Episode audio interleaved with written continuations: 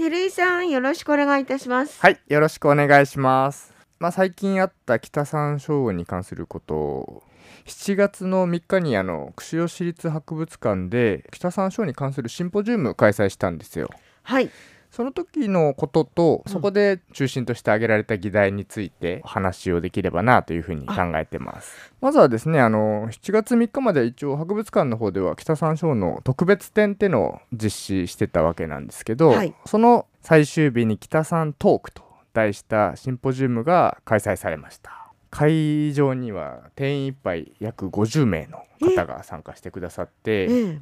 しかも Zoom の方でもうん道内外から20から30の間ぐらいうんの方が参加してくれたんですよね。興味を持たれる方が結構増えてきたってこと？それもあるんじゃないかなと思いますね。やっぱうりん。北山椒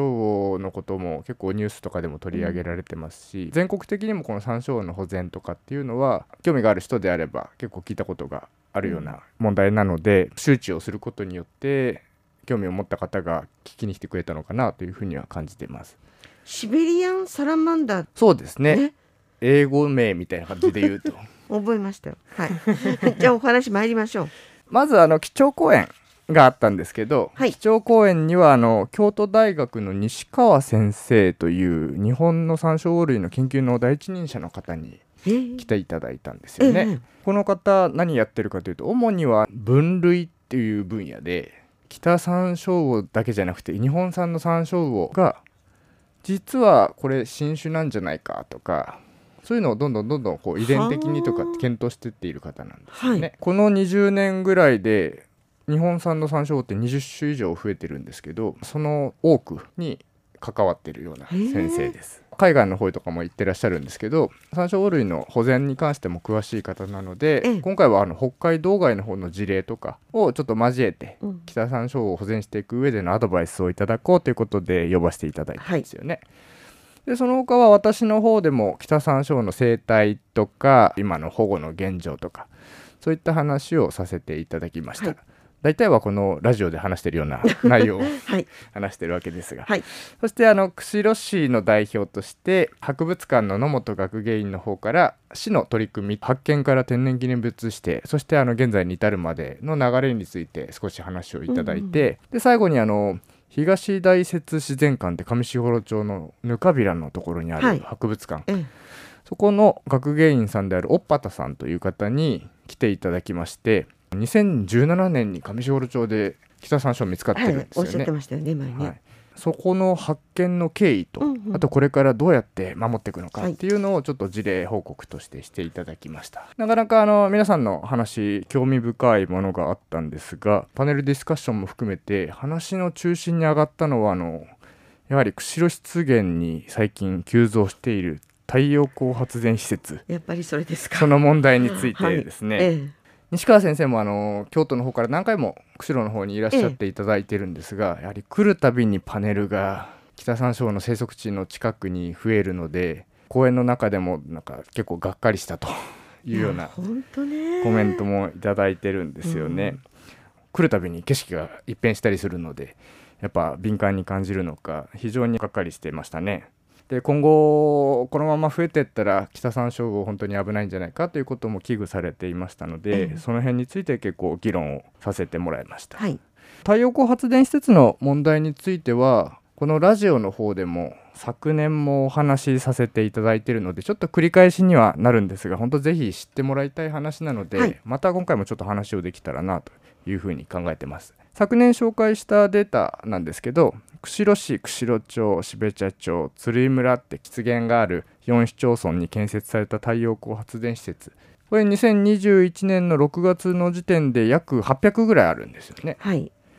でそのうち大体30ぐらいが大規模なメガソーラーで他は小規模なものなんですがええ。それでもすごい数があります。さらに細かく見てみると釧路市の場合ですけど2014年大体8年前ですか？この頃は釧路市には96件しか太陽光発電施設なかったんです、うんうん。96件しかとかって言ってしまったんですけどはいしかかどうか。それは今現状から考えるとってことですよね。そうですね、ちょっはいとそれでついついしかとか言ってしまったんですが、うん当時は当時で多いと思ってたはずなんですけど、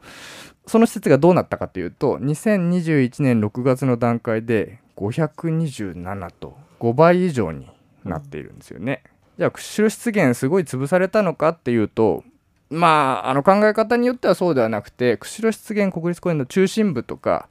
あとは特別保護地区みたいな本当自然度の高い場所そういった場所が潰されたのかというともちろんそうではなくて、うんうんそういった場所には建設されてないんです。ええただあの国立公園外にも湿地ってたくさんありますし国立公園内の普通地域みたいなところがあるあの湿原の辺縁部ですか？いや周りですよね、はい。湿原のバッファゾーン的なとこですよね。そうですね。そういった場所での建設がどんどんどんどん増えてるんですよね、なので原生的な自然が守られているからいいのかと言われるとそうではないですよね。ええ。実際あの北山椒魚っていうのは主な生息地がその湿原の辺縁部の部分に当たるんですよね、中心ではほとんど見つかってないんですよ。で中心にいないのかと言われたらまだまだ調査不足なので、うん。今後出てくる可能性はあるんですが、はい。実際はあの湿原の中心部よりかも湿原の辺縁部の方がおそらく北山椒にとっては住みやすい環境なんです、うんうんうんなんでかっていうと北山椒をずっと水の中にいるわけじゃないのですごいひたひたの湿地が大好きかっていうとそうではないんですよね。繁殖期じゃない時期は陸上で普通に餌を取ったりしてますし冬を越すのもまあ、土の中とかええ倒木の下とか八千坊主の中とか言われてるように比較的陸上で冬を越したりします、うんうん。なので水も陸もないといけないんですよね。そうですね。両方ね。はい、うん。本当そういったデリケートな生き物なんですが、うん。そういった環境がしっかりと揃ってるのがこう湿原の辺縁部の周りの部分なんですよね。んですね。この部分を潰されるっていうのは北山椒にとってはもう非常に厄介うん。なんです。確かに。ただこういう部分ってやはり人間生活に近い場所なので、ええ。開発もされやすいんですよね。例えば高速道路を作るにしてもそういうところを通しますよね。降りてからすぐアクセスできるような場所、湿原の中心をもうぶった切って通るってことはしないので、うん。そういった部分では本当にあの太陽光発電の施設とかも建てやすい場所なのかなとは思うんですよね。いや実際にあの今回のシンポジウムで釧路市立博物館の野本学芸員がおっしゃってたんですけど、今でも毎日のようにあのやっぱり業者さんからええ。太陽光発電施設の建設についての問い合わせが電話でかかってくるとあそうな言っのていました、まあ、もちろん問い合わせの具体的な内容とかは喋れないようええ。なこともあると思うので、詳しくは聞いていないんですが、まあ、おそらく建設をしたいと。でそこに北山椒がいるのかと。はい。でもしいるんだったらどんな手続きをしなきゃいけないのかっていうことを問い合わせてんじゃないかなとまあ確かに必要思うんですよね。だと思いますもんね。博物館に連絡が行くということはおそらくそういうことだとは思うんですが。え事業者が施設を建設するときに北山椒がいるかどうかっていうことを釧路市としてはおそらくアドバイスをすると思うんですがその根拠として使われるものがあの釧路市が作成している北山椒のはい。生息適地マップっていうのがはい。あるんですよえね。このマップ実はあの今回シンポジウムに来ていただいた西川先生の研究室の学生さんとかまあもちろん西川さうん。んあとあ博物館の野本さん、で私も加わって共同研究で作らせていただいてるんですよね。過去に調査されたデータ膨大なデータを集めてどこにいたのかとかいなかったのか、いた場所の環境はどうなのかとかそういったものを合わせて生息適地のマップを作ってこういった場で利用させていただいてるんですけど実際結構いいものができていてええ。ここ最近そのマップを元に生息の適地だという場所を改めて調査に入ってみると今まで見つかってなかった生息地が見つかったりしてるんですよね。あ。そうなの？はい、それは非常に良かったんですけど。えただ調査に行くとあれ？近くになんかパネル設置するような跡があるなみたいなそういう事実も見えてきたりはするんですが。ええちょっと話がずれちゃったんですけどあの要するにこの適地マップっていうのは結構役に立つというか指標になるものなのでそれを根拠に市の方としてはおそらくアドバイスをしてるんだと思います。はい。生息適地だった場合実際に建築したいって場所が。その場合釧路市としては事業者に対して北山椒が実際にいるのかどうか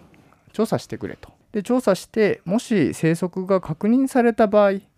その場合は何らかの保全対策を取ってくれということを提案することになると思うんですよね。はい。あくまでもこれが提案であってやれということではないというのがポイントになってしまうんですがはい。中にはあのこういった提案を受けることでいやちょっと面倒くさいしということでパネル設置自体やめるっていう業者も中にはいるっていうことは今回のシンポジウムでは聞いてはいるんですがそれは本当にごくわずかで大体の場合はいようがいまいが建設はしますよとまあそうねいうことのようですね。実際問題北三条っていうのは天然記念物なんですがこの現状変更の許可というのを申請してその許可が出れば北三条がいようがいまいが関係なくその人の土地であればあの更地にしてしまうことも可能なわけですね。やはり財産権ってものがあるので個人のそういった権利っていうのは尊重されてしまうんですよね。そういった意味では残念なんですけど現在の法律や条例の範囲では北山椒ををこの太陽光発電施設などの建設から確実に守ることってのは難しいんですよ。だからといってそのままにしとくっていうことにもできませんので釧路市さんの方ではそういった適地マップを示して、はい。こういった保全対策ありますよってことも示してできればやってくれっていうことをやってるんですけどあくまでもそういった対応っていうのは事後的なものというかやられるのが前提でその中で被害を少なくしましょうというようなことなんですよね。できれば 本当だったらそのままの環境を残しておければ一番なんですけどね。まあ、それが一番ベストですけどね。はい、こう言うとこう0か1かみたいなやられるかはいやるかはいって話になるんですけど、この件についてはあの京都大学の西川さんからもご意見があって、ええまあ、ただこう建設ダメだとやめろと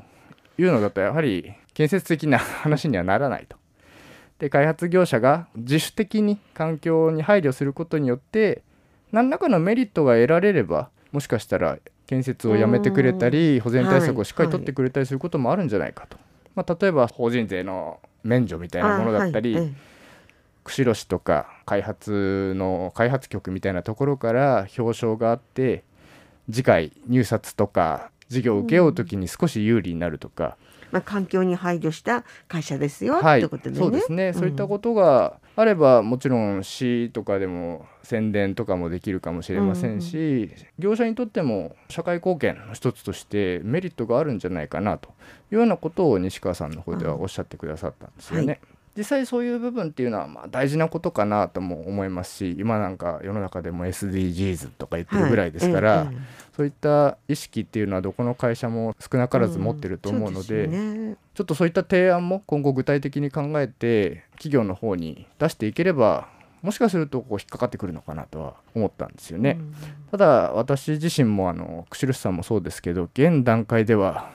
どういったことができるのかっていうのがやっぱり模索中ではあるので解決策というか、まあ、どういったこう提案を企業さんの方にできるのかっていうのはちょっと考えていかなきゃいけないかなと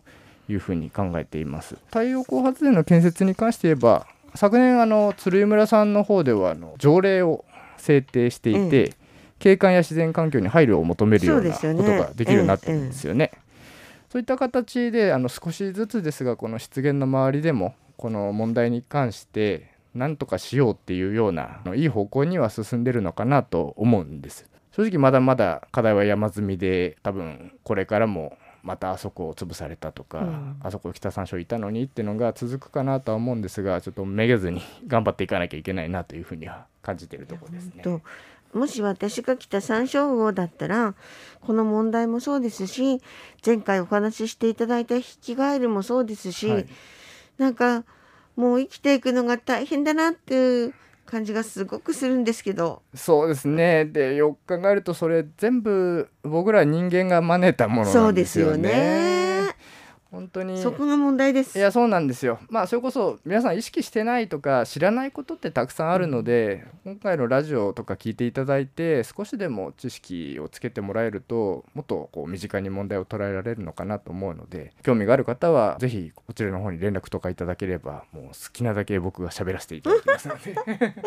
テリーさんありがとうございました、はい、ありがとうございました。